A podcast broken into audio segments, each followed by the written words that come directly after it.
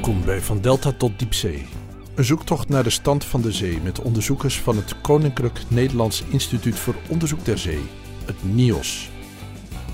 Iedere maand nodigen Tesselblok en ik een onderzoeker uit om de trap te beklimmen naar het torentje van het instituut op Tessel. En daar, ver boven de zeespiegel, kijken we uit over het wat en praten over de zee. In de band van het coronavirus als we zijn, trappen we af met de virusdeskundige van het NIOS, Corina Bussaert.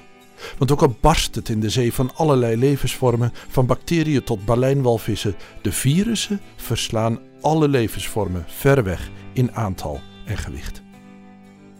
De oceaan is de plek bij uitstek waar de eindeloze strijd tussen virussen en levende organismen wordt uitgevochten, zonder dat er ooit een winnaar uit de bus zal komen.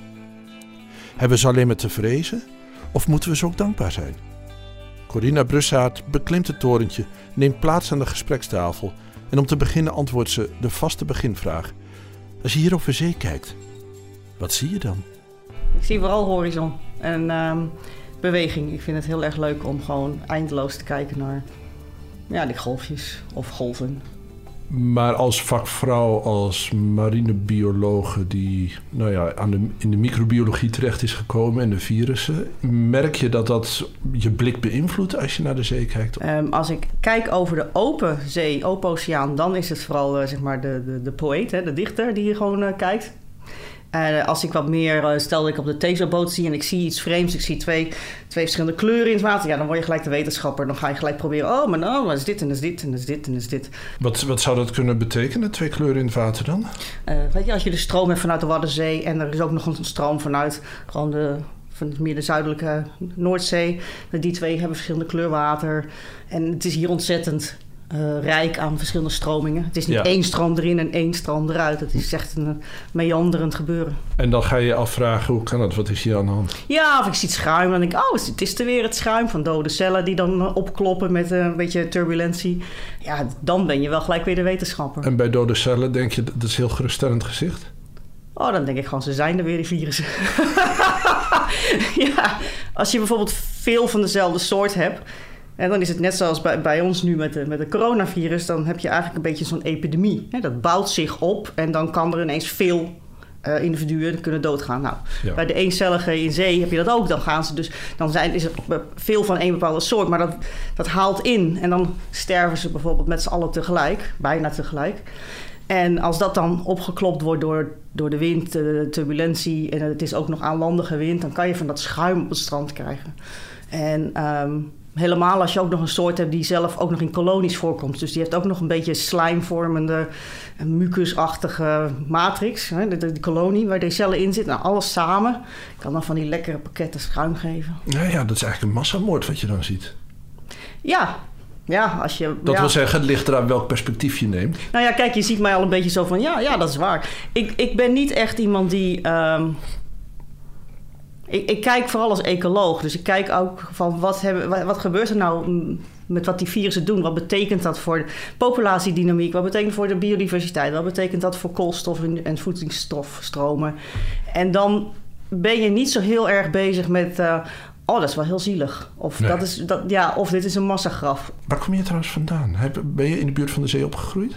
Nee, ik ben uh, in, uh, in Stroe, bij Barneveld geboren. Ik ben al heel snel naar Duitsland verhuisd. Oh. Terug naar Assen. Toen een tijdje naar het Midden-Oosten. Terug naar Assen. Dus nee, niet echt veel zee om, om me heen gehad. maar je, je, kiest dan toch voor die zee? Ja, ik wilde wel heel graag... Ik vind de zee wel heel intrigerend. En uh, in die tijd wilde ik wel graag marinebiologie studeren. Nou, dat kon je toen heel goed in Groningen doen. Dus dat kwam ook mooi uit. En uh, toen raakte ik wel gefascineerd door alles wat heel klein is. Dus de microben, de eencellige. Zeker als je realiseert dat, er, dat de zee eigenlijk voor het grootste gedeelte uit die eencellige bestaat. Dat vind ik heel fascinerend. Gewoon een hele andere manier van. Van uh, ja, je moet maar met die watermassa zien te kopen. Hè, je moet er maar mee om zien te gaan. En uh, het heeft er geen enkele zin om daar een boomstam van 7 kilometer te gaan maken. Dus die, ja, dus die organismen moeten op een andere manier, die moeten juist blijven drijven. Of ze moeten heel diep kunnen duiken als je weer een, een, een vis of zo bent. Maar uh, vooral, de, vooral het gras van, van, van het land, dat zijn dus de algen in zee. Ja, die moeten eigenlijk vooral blijven drijven. Want die hebben licht nodig en de CO2. Uh, Maar dat licht dat is uh, aan de bovenkant. Dus die hebben helemaal geen nut om dan... Kijk, die boomstam, dat is handig. Want dan kan je naar boven. Dan kan je boven de andere uitkomen om, die, om, die, om die zon op te vangen. Nou, hier moet je eigenlijk zorgen dat je blijft drijven. Het is te, tegenintuïtief. Want ja. de, de, de, eerste associatie met zee is dat het veel is en dat het groot is. Maar nu zeg jij eigenlijk dat het het handigst is om in dat in die plek waar zo ontzettend veel ruimte is, zo klein mogelijk te zijn. Nou, wel als je aan de, aan de onderkant van de voedselketen staat. Ja. Uh, dus al die kleine, hele kleine dingetjes worden gegeten door dingetjes die, uh, beestjes die ook weer snel vermenigvuldigen. En wordt, zo kan je dus hebben dat, dat wat er eigenlijk aanwezig is helemaal niet zoveel is. Maar dat de productie wel heel snel gaat. Alleen het verlies gaat ook heel snel. Dus je hebt een enorm wiel wat heel hard ronddraait, als het ware. Dus je, je wordt als zeer klein wezentje geboren in zee, bijvoorbeeld als bacterie of als, als, als wier of als virus. Hoe komt het dan dat je, dat, het, dat, dat je dan maar zo kort bestaat? Omdat de dingen die je opeten ook relatief klein zijn. Kijk, als je hier ah, gras bent, dan zit er wel een koe of een hert ja. jou te eten. Dat is al een aardig groot verschil tussen een eencellig piepklein dingetje en dan iets wat misschien maar twee keer groter is dan jezelf. En dat jou al op kan eten. Ja. En, en die kan ook snel, weer snel delen. Dat is eigenlijk het idee. Dus die delen ook snel. Die gaan dus mee in de vaart der volgeren om, maar dat, uh, om die algen bijvoorbeeld op te eten. Of die bacteriën op te eten. En uh, nou, die worden dan weer gegeten door iets wat net een beetje groter is. Maar die kan ook nog vrij snel delen. En daarmee kunnen ze eigenlijk gewoon die hele keten heel snel aan de, of heel, heel goed aan de gang houden. We zijn gewend te dus- kijken naar wat er is. En eigenlijk moet je uh, dat vind ik fascinerend om ook aan studenten mee te, mee te geven altijd. Je moet eigenlijk kijken, vooral in zee, wat er gebeurt. Hoe, die, hoe snel het gaat. Als jij klein bent in zee, heb je haast. Om te overleven wel. Ja, dus er zit nog weer een andere druk op. Ja, dat is ook zo. Tuurlijk, je kan snel, maar je, je, als het dan op een bepaald moment een, een bepaald evenwicht, nou ja, laat me even zo noemen, hè, dus in de evolutie een soort van, ja, dit is het dan een situatie, die evolueert natuurlijk door, maar goed, die beestjes zijn er nu die jou opeten, dan kan je maar beter een beetje snel delen, want dan kan je ze voorblijven. Als je de zee inloopt, dan loop je in een bad helemaal vol met beesten die je niet ziet. Die allemaal heel druk bezig zijn. Ja, 70% van wat er aan levende biomassa in zee is, meer dan 70%, is eencellig. Als jij gewoon een kopje, een theekopje hebt met zeewater, zitten er ongeveer 150 miljoen virussen in. Of misschien zelfs wel anderhalfduizend miljoen virussen. Nee. Dus heel veel. Ja. En uh, er zitten ongeveer uh, nou, half miljoen uh, uh, algencelletjes in. Dus, dus altijd meer virussen dan algen? Ja, je hebt altijd, je hebt eigenlijk, je hebt uh, algen, dan heb je meer bacteriën en dan heb je nog meer virussen. Dus virussen is eigenlijk het, het prominente levensvorm op aarde. Meest aanwezig. Maar die hebben al die andere levensvormen nodig om zichzelf te kunnen vermenigvuldigen. Je, je zei dat zo net, de, de, het biomassa. je hebt daar een voorbeeld van gegeven over hoeveel alles bij elkaar, die beesten. Hoeveel, ja, hoeveel, hoeveel er is in zee aan. Eh, maar dat ging over de virussen, ja. 75 miljoen walvissen. 75 miljoen walvissen, maar dan heb je het gewoon over alle oceanen. Nee, dan heb ik het over alle oceanen, maar alleen de virussen. Alleen de virussen. Maar wat ik zelf veel indrukwekkender vind, is dat je ze allemaal achter elkaar legt. Dus al die virusdeeltjes achter elkaar legt, als een ja. parelkettingje. Dan heb je 100 miljoen lichtjaar. Nee. Ja. En, dat, en 100.000 lichtjaar is ons melkwegstelsel diameter ongeveer.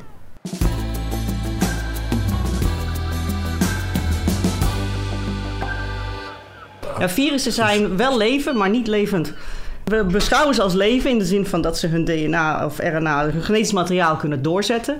Maar ze zijn niet een organisme, ze kunnen niet zelf, ze zijn dus niet levend. Ja, ze hebben eigenlijk een parasitaire manier van leven. Ze ja, hebben, ja, ze heel erg. Eh, ze hebben cellen nodig, bacteriën, om zichzelf op vast te zetten. En dan zorgen ze dat die, dat die cellen um, uh, hen vermenigvuldigen. Ja, je hebt, je, hebt, je hebt veel verschillende manieren van hoe zo'n levenscyclus eruit kan zien. Maar degene waar we dan met de corona ook mee te maken hebben... en waar we in zee ook veel mee te maken hebben, maar niet alleen. Uh, zijn wat ze analytische virussen noemen. Dat zijn de virussen die inderdaad die gaan, uh, die, die, proberen op een gastheercel aan te sluiten. Een soort sleutel-slot-principe. je, kan, uh, je kan proberen, maar het past niet. Nou, kom je een andere tegen, probeer het weer. Ja, past wel. Dan Dan als het ware gaat dat open. Nou, er zijn verschillende manieren waarop die virussen naar binnen kunnen komen. Ze kunnen als uh, sommige van de tekstboeken, hè, zoals we wel kennen, of nog misschien van de microbiologie, dan heeft het zo'n zo'n zo'n zo'n zeshoekig hoofdje. En dan zit er zo'n staartje onder, als het ware. En een landingsgestel noemen we dat dan altijd maar. Nou, als die het zijn, dan, dan op het moment dat het past, dan krijg je dat dat staartje zich helemaal zo in, helemaal eh, in, uh, indeukt, als het ware, helemaal inkrimpt. En dat het genetisch materiaal geïnjecteerd wordt in de cel. Veel algenvirussen zijn alleen maar dat zeshoekige hoofdje. En die, ja, die gaan eigenlijk die worden, gaan tegen de cel zitten en dat komt dan naar binnen. Of doordat de cel, uh, dat ze daar de cel even openmaken, dat het naar binnen kan. Of die cel die pakt ze mee en die trekt ze zo op die manier het hele deeltje naar binnen. Daar nemen ze dan de machinerie van de gastheer over. Dus die virussen die zeggen eigenlijk tegen die gasten... nu ga je vooral mijn genetisch materiaal maken... en mijn eiwitten. En dan maak ik weer... Of tenminste, dan maak je ook nog weer nieuwe kleine deeltjes... en dan stop ik dan dat genetisch materiaal, komt daar dan weer in. En dan op een bepaald moment moet dat er allemaal uit. Want ja, dan hebben die allemaal nieuwe kleine virussen gemaakt... En die willen graag weer eh, de wereld uh, Precies. in. En dat is de tijd. En dat is wat we lyses noemen. Dat openbreken van die cellen. Ja. Uh, soms gaat het heel klein beetje met lekken. Soms gaat het echt als een burst. Ja. En dat het in één keer zo plak allemaal eruit komt. Ja. Dat is wat we zelf verliezen. En, en dan heb je je gastheer gedood. En dan ga je zelf door op, naar soortgenoten van die gastheer op zoek... om hetzelfde weer opnieuw te doen. En er zijn dus ook virussen die, die gaan erin... maar die, die bouwen zich in in het materiaal, het genetisch materiaal van de gastheer. En die delen dan een tijdje met de gastheer mee. Dus die doen helemaal niks. Gematigde virussen noemen die. En dan op een bepaald moment is er ergens een signaal uh, bijvoorbeeld in zee kan dat zijn dat ze heel weinig fosfaat hebben, uh, de gastheren. En dan bouwen ze zich zo in die virussen totdat de gastheren ineens weer juist goed kunnen groeien. En dan gaan deze gematigde virussen naar de lytische virussen. En dan gaan ze weer ook nieuwe maken. Ze hebben gewoon een lange adem, zeg maar. Ja, ja dus die wachten op het, op het, op het meest voordelige moment. Ja. En, en op het moment dat, uh, dat de virussen dus hun gastheer hebben omgebracht... dan zie jij op de boot het schuim op, uh, op het marsdiep liggen? Nou ja, de celinhoud komt vrij. Kijk, die virussen zelf die schuimen niet. Maar die celinhoud van die dode cellen die komen vrij. Omdat je maar één cel groot bent, gaat die ook echt dood. Hè? Dat individu gaat dood. Ja. Wij, wij hebben, als we de mazzel hebben, kunnen we er allemaal nog van blijven leven. Soms gaan we dood door dingen die daar eigenlijk daarna gebeuren. Falen van organen en zo. Maar, of tekort aan adem, al dat soort dingen. Maar... Um, als je maar één cel groot bent en je hebt zo'n lytisch virus, ja, dan ga je gewoon. Dan sterf je. En dat celmateriaal bevat veel eiwitten. En dat klop je mooi op. Is het daarom eigenlijk ook wel heel gunstig in de evolutie gezien dat eencelligen zich op een gegeven moment gaan groeperen tot kolonies om zich te beveiligen tegen virusaanvallen? Ja, het is heel leuk dat je dat zegt, want we hebben een studie gedaan waarin we hebben gekeken naar juist diegene waarvan ik zei, die gaat in kolonievorm. De cellen in de kolonie, die zijn echt gigantisch beschermd tegen infectie. Dus dan is het eigenlijk voor, die, voor zo'n kolonie cellen op den duur van de evolutie handig dat je, dat je gaat specialiseren onderling. Ja, als je naar meercellig leven wil op deze manier, zou dat best een goede driver, een eh, goede aanjager geweest kunnen zijn. Ja, ja ik zie gewoon ja, eigenlijk op dit moment, als we mogen het niet over het nut hebben, laten we het hebben over de werking van de virussen in de evolutie, dat ze op den duur eencellige aansporen om zich te gaan organiseren. En nu zitten wij hier. Dat is wel een hele grote sprong. Ja, en in ons DNA zit ook heel veel viraal DNA. Ja. Um, stel, we hebben de, de stelling... virus is de motor van de evolutie. Mm -hmm. Is dat zo? Als we proberen dat te beantwoorden... dan moet ik denken aan wat ik ooit gezien heb... in een programma dat bij het ontstaan van het leven... dat de allereerste eencelligen dat waren hele slome beesten. En er gebeurde eigenlijk miljoenen jaren vrijwel niks. Totdat een, een van die cellen een, een andere cel in zich opnam. Dat was dat niet de grond in chloroplasten. Precies. Uh, en dat dat een soort kleine uh, energiecentrale was. En dat daarbij een soort startmotor van de evolutie was geweest. Dat er dus een, een toevallige samenklontering van twee verschillende soorten cellen. waarvan de een een omgeving bracht en de ander de energie. En dat dat de boel op gang heeft gebracht. Zo heb ik het dat altijd onthouden. Maar jij komt met die virussen. Maar ik denk, weet je, wat, heel belangrijk is, we hebben het altijd over de, een, een, een levensboom. Hè? Dat is altijd een beetje zo van, nou, er is een, dat begint ergens ja. en, dan, dan, en dan vertakt dat. Het zijn eigenlijk struiken Of tenminste, struiken. Het is een struik. En dan, op een bepaald moment was dat dan oké, het is een struik. Nou, het is eigenlijk wel een heel erg uh, wilde struik. Er zijn gewoon veel, veel meer wegen naar Rome geweest, om het maar even zo te zeggen. En sommige zijn doodlopende wegen geworden, want dat bleek, weet ik wat, dat bleek niet helemaal goed te gaan. En andere zijn wel doorgegaan en die zijn misschien wel weer gaan vertakken met een andere weg die ook goed ging. Dus je hebt eigenlijk een enorme hoop kruisbestuivingen en processen die daar plaatsvinden. Dus het een is nooit, sluit eigenlijk niet het andere uit. Dat is wat er wel nu duidelijk is. En het is ook wel duidelijk dat, ja, het gaat wel vaak in een beetje in, in sprongetjes. Als er weer ineens iets uh, geweldigs bij toeval uh, ontstaat, ja, dan heeft hij vaak een enorme voorsprong en dan kan hij een spurt maken. En, en, en dan, ja, daarmee heb je eigenlijk weer dat er, uh, of als omstandigheden zo zijn dat die erg pushen op die evolutie. In de zin van, ja, nu moet je je wel gaan aanpassen. En als dat proces niet achterlijk snel moet. Want dat is dus het probleem met, ook met klimaatverandering. En dat is het probleem. Het moet te snel. Mm evolutie kost wel tijd. Dus aanpassen kost wel tijd. Dus als je een meteoriet hebt, ja, dan, dan, dan kan je je niet meteen gaan aanpassen. Maar als je het een beetje tijd geeft, dan is die druk van een veranderende omgeving kan een enorme stimulans zijn om ook weer allerlei verschillende vormen te krijgen. Dus het is niet zo dat, dat, dat, dat virussen de motor zijn, maar ze zijn wel een motor, absoluut. Ja, als we even kijken over hoe ze dan een motor zijn.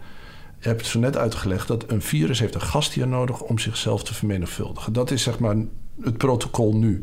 Maar je moet je gastheer niet uitroeien natuurlijk. Nee, nee. Dus een tussen... Ik zit hier nu even ernstig te knikken, hè, luisteraars? Ja, ja. Echt ernstig te knikken. dat is inderdaad echt...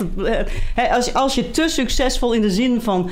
Uh, als je te agressief bent als virus... waarbij je eigenlijk gewoon al je gastheren om zeep houdt... dan heb je een probleem, want dan sta je daar een beetje in je eentje... en je kan niks meer. Uh, ebola is bijvoorbeeld ook heel lang best wel lokaal gebleven. Hè? Omdat, ze, omdat dat in dat oerwoud nogal agressief virus, complete wipe-out zeg maar. Ja, dan moest hij toch maar weer, nou ja, het is even heel, heel erg zwart-wit. En, eh, maar het punt is dat het eigenlijk pas is gaan verspreiden, echt uh, gaan verspreiden, is op het moment dat we dus met dat reizen beginnen. Dat, dat, dat iemand uit de stad toch zijn, nou ja, zijn broer, zus, neef, neef komt begraven. En daar dan weer dat weer mee terugneemt naar de stad bijvoorbeeld. Het is heel lang echt best wel gewoon ja, lokaal in, in, de, in, in, het, in de oerwouden gebleven. En dat is wel een vrij agressieve vorm, zeg maar. Maar als je zegt het is heel lang gebleven, waren ze dus niet te agressief. Nee, als je echt te agressief bent, heb je echt een probleem. Of je moet ongelooflijk goed zijn om het jaren uit te gaan zingen. Weet ik veel, op de bast van een boom of zo. Als je, als je een, eh, een van de grote battles uh, in het leven op aarde ziet tussen eencellige of bacteriën of, uh, en, en virussen. Is dat een van de drijvende krachten? Uh, dat, dat ze elkaar steeds proberen te slim af te zijn. En hoe, hoe, hoe werkt het dan? Want als een virus heel succesvol wordt, uh, dan moet daar een, er, moet een, er moet een tegenkracht zijn. Want nou ja, je, hebt, je hebt de wapenwetloop, ook, ook zeg maar op virus-gastheerniveau. Want de gastheer wil niet geïnfecteerd worden, dus die probeert resistent te worden. De virus dat probeert dan nog slimmer te zijn en die gaat dan proberen dat weer te infecteren. Dat wil zeggen dat je hebt een klein eencellig beestje en dat probeert uh, gewoon uh, zijn korte, haastige leven in de oceaan. En die krijgt te maken met een virus. En dan dat virus dat probeert hem dood te maken. En de, de oplossing is om resistent te worden. Dat wil zeggen iets te veranderen of... Hoe kan je je dan veranderen om dat virus... Uh, nou, bijvoorbeeld de eiwitten aan, aan, de buitenkant van je cel... die dus herkend worden door de virus. Het sleutelslotprincipe. Okay. Als je die nou net anders maakt... waardoor de slot niet meer past. Ja. Of de sleutel, zeg maar. Ja. Jij bent het slot en dan de sleutel past net niet meer. Maar dat kan bijvoorbeeld zijn dat, dat, uh, dat die eiwitten ook belangrijk zijn... bij uh, een andere functie. En die krijgt daardoor ook een deukje. Dan, dan heb je daar net ja. ja. Dus dan, wat weegt dan, wat is dan beter? Nou, op dat moment dat al die virussen er zijn, kan je toch maar beter dat, eh, dat je niet geïnfecteerd wordt. Dan maar wat langzamer, uh, weet ik veel wat, doen. Dus uh, waar je op mag hopen als eencellige, als gastheer, is dat je uh, je omhulsel zo verandert dat niet alleen het virus je niet meer herkent, maar er een ander voordeel ook nog bij komt. Ja, dat, dat zou wel heel uniek zijn. En dat gebeurt natuurlijk af en toe ook wel. Maar uh, nou, bijvoorbeeld op een andere manier gebeurt dat. Um, er zijn bacteriën die vooral uh, toxines maken op het moment dat ze geïnfecteerd zijn door een Wat virus. Wat zijn toxines? Uh, sorry, gif. Ze maken een bepaald gif. want dat gen wordt meegenomen door het virus. Dus het virus, op het moment dat dat inbouwt bij die gastheer en nou, dit is dan een gematigd virus, zet die gastheer aan tot het maken van een gif. Wat dan hem weer helpt om de anderen om zich heen dood te maken en ruimte te krijgen, bijvoorbeeld. Uh, ik bedoel te zeggen dat er soms gewoon een, een, een, een, een, gaan we, daar gaan we hoor, een positief nut is van, Jij zegt... van het hebben van een virus voor zo'n gastheer.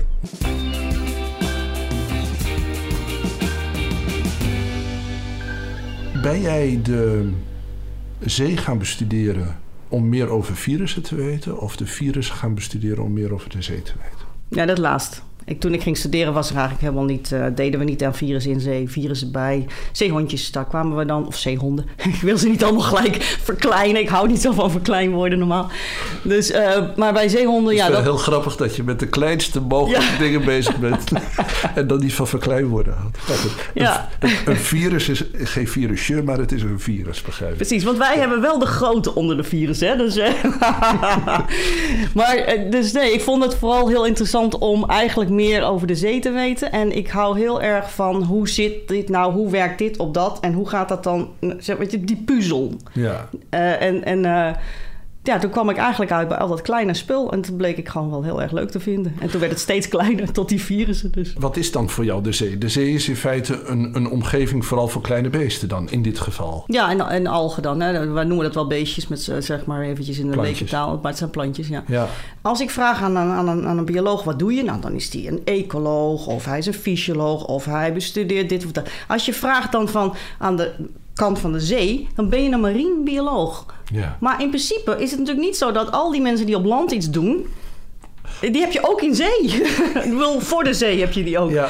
En, en, en het, zo was het wel. Als marinebioloog was je een soort van, van, van... Ja, je was een soort inktvis met allemaal tentakels die je overal... Nou, wij specialiseren ons nu steeds meer. Want het is wel duidelijk dat die zee is gewoon... Ja, dat is gewoon een andere, een andere omgeving. Maar meer is het niet. Het is wel gewoon heel erg belangrijk. Het is een heel groot deel van de aarde. Het grootste deel van de aarde. En... Um, maar wil je eigenlijk zeggen dat het, uh, het, het onderscheid tussen in de zee en buiten de zee eigenlijk maar gradueel is? Ja, ja. Het landmilieu is ook eigenlijk een soort zeemilieu. Nou, ja, je, je staat natuurlijk voor andere uitdagingen als je op het land zit. Hè? Ik bedoel, um, dus, die, dus je moet rekening houden met waar zitten de organismen die je wil bestuderen. Wat, wat zijn hun beperkingen en, waar, en, waar, en wat voor framework zitten ze eigenlijk? Kunnen ze daaruit ontsnappen of niet? Kijk, mm-hmm. we denken misschien wel aan... ja, die algen kunnen de hele oceaan over. Nee, die zitten ook maar gevangen in die watermassa. En die watermassa gaat misschien wel die hele oceaan over. Maar dan wel in die watermassa. Ja. En wij noemen het plankton. En dat, eigenlijk is dat zwevend. Ja. En, en dan kunnen ze wel... Hebben ze een klein zweepstaartje, sommigen. En die kunnen dan een klein beetje kunnen een beetje heen en weer in ja. een druppel, maar ik bedoel... Het, het, de zee is niet homogeen voor die, voor die micro-organismen. Dat zijn, daar zijn allemaal kleine hotspots, zoals we noemen. Daar gaat een cel dood, daar moet je bij zijn. Daar, is, daar gebeurt het. en dan zinkt dat misschien langzaam uit. En dan komt er een beestje op en die poept er ook nog op... en dan wordt hij iets zwaarder. En dan, ja. Het is één grote magneet voor, voor... Dus die laat dan, als dat zo zinkt... dan komt er ook nog zo'n beetje zo'n pluim van organisch opgelost materiaal achteraan. Dus... Dat is eigenlijk wel, dat zijn, er wordt heel veel communicatie chemisch gedaan natuurlijk. Ja, we hadden aan het begin van het gesprek, hadden we het erover dat uh, het ook dus een hele goede strategie kan zijn om een kolonie te vormen. En dat eencelligen bij elkaar gaan zitten en elkaar klusjes geven. Is dat een motor die uiteindelijk leidt tot meercellige organismen en uiteindelijk tot, uh, tot nou ja, uh, tot um, meercellige waarvan wij ook een voorbeeld zijn? Nou, alles helpt zou ik zeggen. Kijk, ik bedoel, die kolonie, dat helpt ook om niet gegeten te worden. Want dan heeft hij een bepaalde grootte, waardoor de predatoren die er op dat moment zijn, dus de, de beesten die er op dat moment zijn om ze te eten, die zijn daar, daar net te klein voor. Ja. Dus die heeft een tijdelijk, heeft die, want er komen wel grotere beestjes, maar die, hebben, die moeten volwassen worden. En dat duurt ongeveer, weet ik veel, drie weken of zo. En, en, en in die tijd kan dus deze helemaal mooi uh, wel tot, tot bloei komen, zoals we het dan noemen. Uh, dus het is niet alleen maar uh, virussen die er bijdragen, maar en er zijn natuurlijk andere processen, andere stimulans om naar dat meercellige te gaan. Dat, dat is, ja, ik blijf daarbij. Dat is niet, het is niet één ding. Nee, het, zijn, nee. het zijn gewoon allerlei factoren die meespelen. Nee, maar als, we- als we het hebben over virussen, Ja. dan zou je kunnen zeggen: het is eigenlijk logisch om te denken dat, dat de strijd tussen de, de manier van, van cellen om zich tegen virussen te beschermen is om te gaan samenklonteren en te specialiseren en onderling elkaar. En dat dat een van de drijvende krachten kan zijn om, te, om Ja, de kunnen, evolutie ja. van, van eencellige naar meercellige.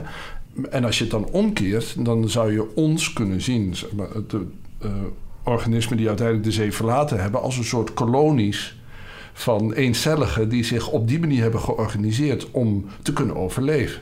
Ja, er En komen dan- heel veel andere voordelen bij natuurlijk... op het moment dat je meer cellig bent. En eh, je kan eh, een afstand afleggen bijvoorbeeld. Eh, ja, en da- je ziet wel dat er dan weer virussen zijn... die zich wel weer specialiseren. eh, of, of tenminste, ze zijn gespecialiseerd op bepaalde cellen... om op een Ja. bepaalde manier binnen te komen natuurlijk. Je zei zo net ook al dat er eigenlijk geen zo bijster groot verschil is tussen het milieu in de zee en buiten de zee. Maar ik kan me helemaal voorstellen dat ik als organisme ehm, een omhulsel ben van een intern milieu, wat er eigenlijk niet eens zoveel afwijkt van wat zich in de zee afspeelt. Het is alleen georganiseerd tot een grote kolonie. Maar binnen is het ook allemaal nat en zout. En, eh, Ja, het is waar dat... dat eh, en dat, dat zie je nu natuurlijk ook heel erg... als we kijken naar de microbiologie... eh, de micro... ehm, het ecosysteem van de microben in onze darmen bijvoorbeeld.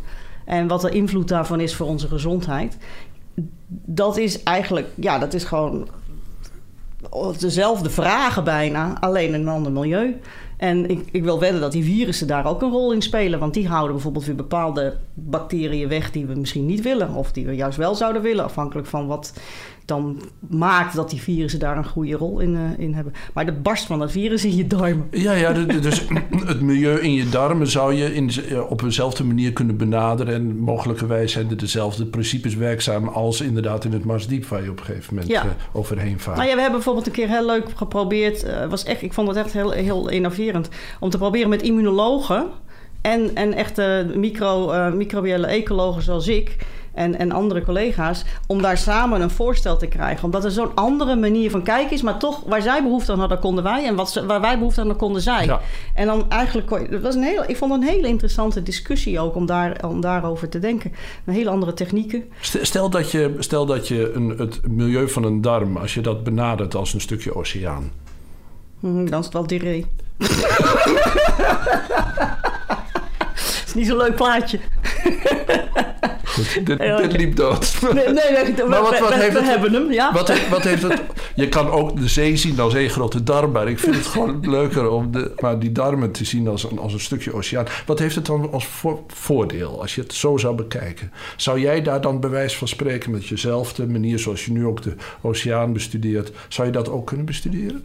Ja, ik- nou, ja, ik denk dat je de vragen die achter de ecologische vragen die we hebben, dat geldt ook voor onze landecologen natuurlijk. Maar heel veel van die vragen die wij hebben, die helpen wel om zo'n systeem beter te begrijpen. En ook de interacties die daar plaatsvinden. En de bepaalde eh, logische verwachtingen dat de een invloed heeft op de ander. Ja.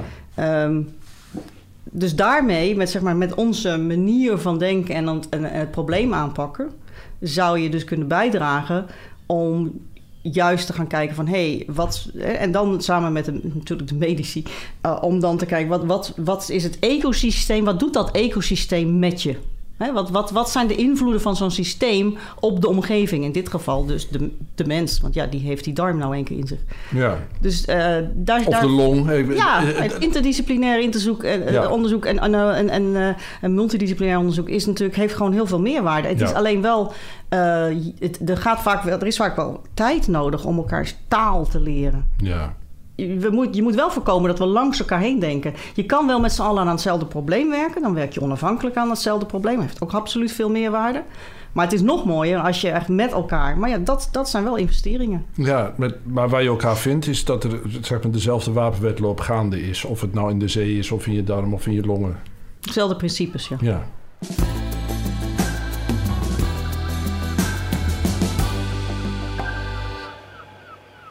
Vertel eens hoe mooi een virus kan zijn. Ja, ik vind ze wel heel erg intrigerend. Er zijn heel erg veel verschillende vormen eigenlijk ook al wel. Ehm, maar wat ik vooral zo mooi vind is dat je bedenkt hoe klein het is. Je, dus je hebt virussen van, uh, dus uh, kijken, dat moet ik even uitrekenen. Dus dat is dan uh, een duizendste millimeter bijvoorbeeld. En als je er dan in detail naar gaat kijken, dus door dat met elektronenmicroscoop, dat zijn microscopen die kunnen tot, tot 40.000, 100.000 keer kunnen ze vergroten, dan zie je daar echt zulke mooie, ja, dan zie je prachtige structuren en, en, en, en dat dat allemaal werkt en dat dat ook uh, bijvoorbeeld dat waar we dan, wat ik dan even dat staartje noemde van die van, van, van die, die maanlander. Ja, die maanlander. Oh, die is fantastisch. En dat dat puur op, op ja, dat, dat, dat zijn gewoon eiwitten die zich dan vervormen. En daarmee komt er een kracht vrij, waardoor je dat kan... In, ja, ik bedoel, daar kan ik echt helemaal... Uh, kan ik heel erg enthousiast van worden. Uh, en dat je virussen hebt nu die gewoon groter zijn. Uh, die zijn gewoon bijna een millimeter. dat is ook wonderlijk. We hebben echt hele grote virussen tegenwoordig. We hebben de giants, hè, de, de reuzenvirussen. Maar er zit niet meer RNA in? Ja, er zit ook heel... DNA in dit geval. Er zit heel veel... DNA. Ja, er zit hartstikke veel DNA in. En Leeft bijna. Nou ja, dat zijn dus. De, dit, dit zijn wel die club waarvan je zegt van hé, hey, um, wat doet het allemaal? En dan was er een tijdje dat, dat, dat mensen zeiden van nou, dat is dan junk, weet je, dat is dan maar een beetje, ja, dat heeft hij maar verzameld over de tijd. Maar zo is het ook niet. het is een beetje, is uw, is uw plant een struik of heester? Als je het niet meer weet. Nee. Maar uh, ja, dus dat is. En wat het allergrappigste is, en waar ik dus ook heel enthousiast over kan zijn, is een collega van mij in Duitsland, die heeft, ja, er zijn meerdere mensen die dat hebben, maar hij heeft een heel mooi systeem ervoor virussen die virussen infecteren. Je hebt soms dat, dat er twee virussen nodig zijn om de boel als virus, hè, dat je twee nodig hebt om het allebei te laten vermeerderen. In dit geval heeft hij een virus, een reuzenvirus, en die wordt geïnfecteerd door een klein virusje. En dat is niet zo dat, dat, klein, dat die reuzenvirus dat kleine virusje nodig heeft om. Nee, die, wordt echt, die, die legt dat, die grote virus, daar heeft hij wat van nodig. Maar in dat proces legt hij ook dat grote virus zeg maar wat lam. Dus, die, dus deze kleine zegt tegen de gast in... nee, nee, nee, het is wel leuk dat je die grote doet. Moet je ook doen, want daar heb ik ook wat van nodig. Maar ik wil vooral dat je mij doet. En daarmee helpt hij dus wel die verspreiding van die grote virus tegen te gaan. Waardoor die gastheer daar weer baat bij heeft uiteindelijk. Want dat zijn allemaal klonen van elkaar. Nou ja, en dan, uh... Maar wat, wat heeft dan voor jou zo'n virus voor op een... Ik weet niet of het zo is, maar dan ga ik er maar even uit. Wat heeft het voor op een gastheer? Waarom is een virus leuker? Oh nee, ik vind een gastheer ook hartstikke oh, leuk. Okay. Nee, dat is het niet. Het is... Uh, wat ik intrigerend eraan vind... is eigenlijk vooral dan een stuk de ecologie... Uh, wat, wat uh, in het begin was het gewoon van, oh, dat zijn er veel. En dan zeg je, wie zijn dat dan? En wat doen ze dan? En hoe snel uh, maken ze dan die gastheren dood? En wat betekent dat dan voor die koolstofstroom? Zo ben ik eigenlijk erin gerold. Ja. Hè, in eerste instantie is het gewoon verwondering van... Uh, ik kleurde de DNA om, de, om bacteriën te tellen. Wat zijn, al die, wat zijn al die dingetjes in de achtergrond? Ja, zo zit je dan een beetje naar, naar zo'n onder de microscoop. Wat zijn al die fluorescerende groene dingetjes? Want het ja. was dan toevallig met een fluorescerende groen, uh, groen fluorescerende kleurstof. Maar het is net een sterrenhemel. Maar, maar, en ik zag allemaal manen, die moest ik tellen. Maar wat zijn al die kleine dingetjes daar in de achtergrond?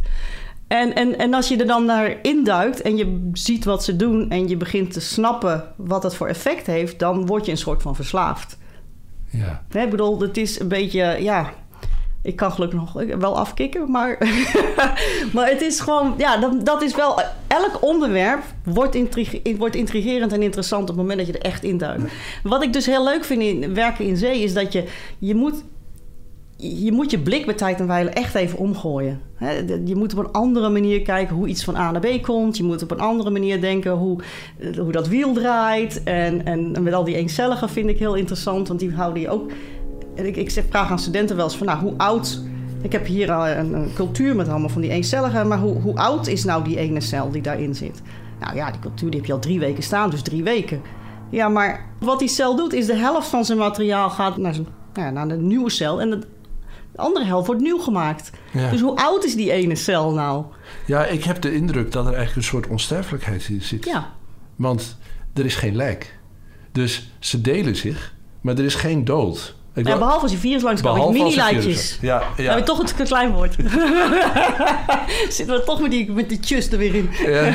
ja, jij doet het. Ja, maar dat zijn ook mini-lijkjes, toch? Ik bedoel, ik kan moeilijk lijk zeggen voor een eencellig dingetje van... Uh, nou, wat zal pak een beter, een halve millimeter of wat kleiner. Ja. Het virus waar we nu last van hebben... als je daar een plaatje van ziet, denk je, is toch mooi?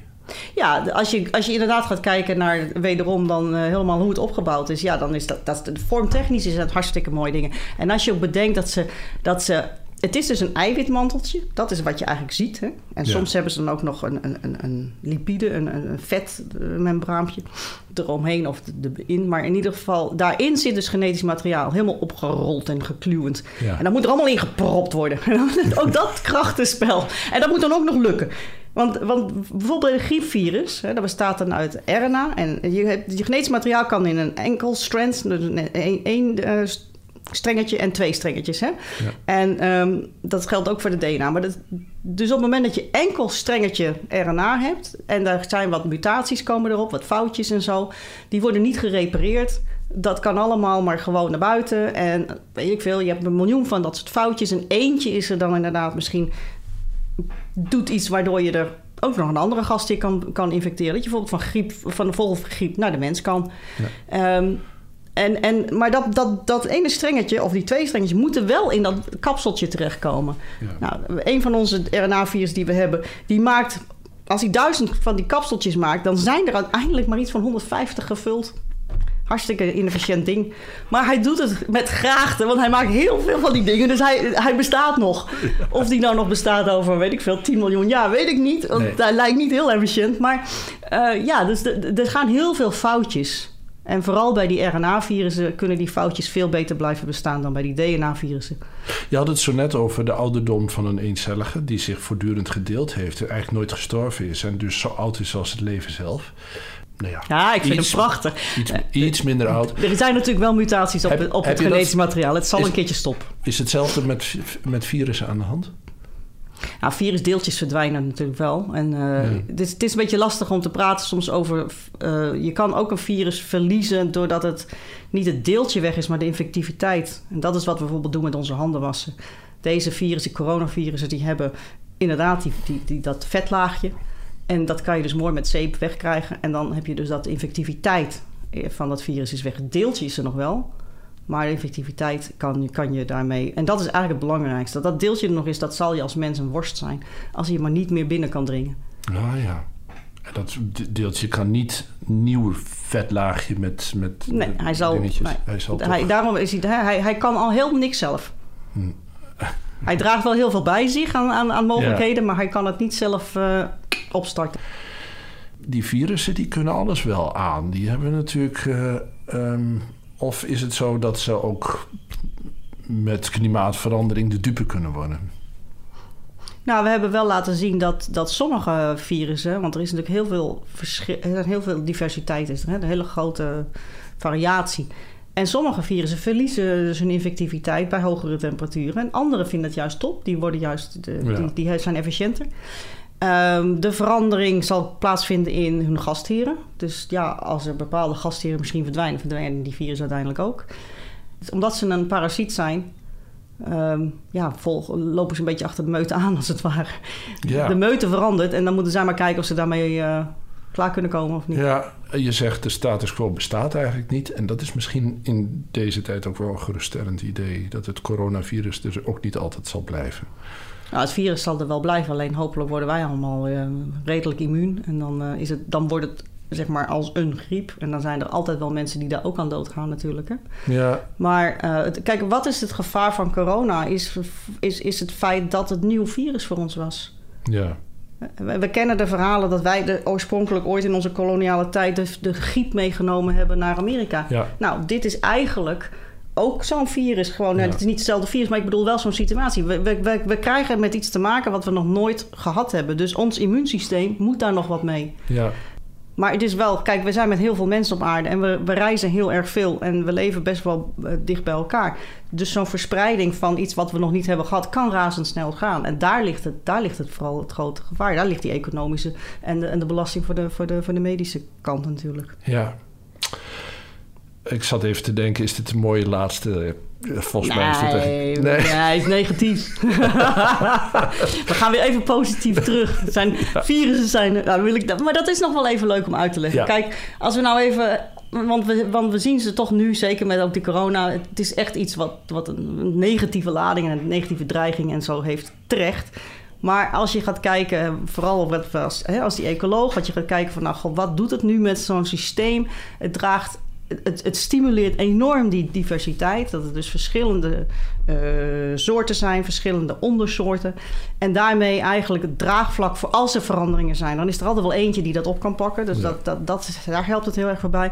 En ook al die mini-lijkjes worden weer verteerd. Kijk, het is niet zo dat wat ik zei, dat wiel gaat heel erg snel. Dat is niet in de hele oceaan zo. Want in de diepere oceaan, weinig voedingsstoffen, temperaturen laag daar gaat het allemaal een stuk langzamer. Met name omdat die voedingsstoffen zo weinig zijn. Er komt maar heel weinig organisch materiaal een keertje naar beneden dwarrelen. Maar in die toplaag, daar gaat het heel snel. En die mini-lijkjes, die worden direct verteerd. En de open oceaan, waar alle stikstof, fosfaat als een beetje verbruikt is... die zitten smachtend te wachten op een wat ja, op ammonia en op wat fosfaat wat er dan aan hun kant op komt. En daar helpen die virussen bijvoorbeeld ook bij. Ja, dat moet je toch proberen iets duidelijker uit te leggen. Want stel nou dat die, dat die virussen uh, al die eencelligen niet zouden bedreigen en er niet zo'n grote sterfte zou zijn van eencelligen, dat zou een probleem opleveren voor voedselvoorziening voor de oceaan. Nou, dan zouden ze gegeten worden al die eencelligen. Dan gaat het naar een klein beestje, groter beestje, klein visje, grotere vis. En die zwemt uit dat systeem bijvoorbeeld weg. Um, nou ja, prima. Maar, uh, en er poept wel wat, maar dat zijn pellets en die zakken weer naar de bodem. Ja. Bijvoorbeeld. Of die worden dan weer lager, dieper gegeten. Maar in die, in die toplaag waar die zon is, uh, we hebben het nu even over algen. Als je nu mini-lijkjes maakt, en die mini-lijkjes die worden verteerd, en bij die verterings door bacteriën, en dat verteringsproces, daar komt er ook weer wat fosfaat en wat ammonia vrij. Um, dan helpt dat mee om weer als, voeding, als mest te dienen. Ja. En het is wel zo dat als die beestjes eten, dat ze ook een beetje ammonia achter kunnen laten. Maar vooral die fosfaat wordt wel heel erg gerecycled door die bacteriën. En dat, dat is eigenlijk wel grappig. Dus de een zijn dood is inderdaad de ander zijn brood. Het, het, het virussen, door, zo, door uh, slachtingen aan te richten, uh, geven ze voldoende, nou, laten we zeggen, bemesting van de toplaag van ze de oceaan. Ze geven een soort continue bemesting, ja. Waardoor andere levensvormen die weer iets groter zijn, iets groter, daar ook weer baat bij hebben. En uiteindelijk, nou ja, als dat er niet zou zijn, dan zou, het, uh, dan zou er veel minder mogelijkheid tot leven zijn in de oceaan. En, wij, en we zijn nu dus vooral bezig om te meten van hoeveel is dat dan nu? Is dat dan echt heel belangrijk? Um, want methodes maken is dan soms niet zo makkelijk, omdat er veel meer bacteriën zijn en dus veel meer virussen die die bacteriën infecteren. En ja, dan moet je maar wel tussenuit halen allemaal.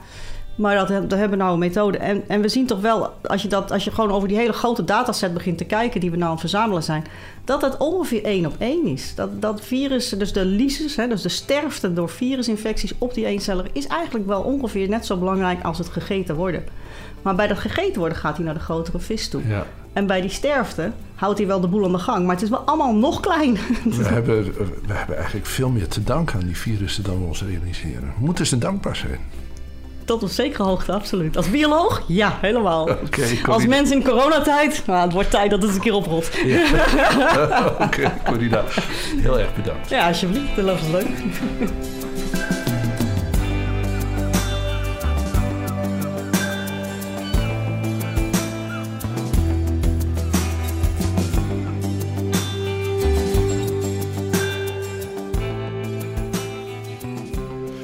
Dit was van Delta tot Diepzee. Gesprekken op Texel met zeeonderzoekers van het Koninklijk Nederlands Instituut voor Onderzoek der Zee.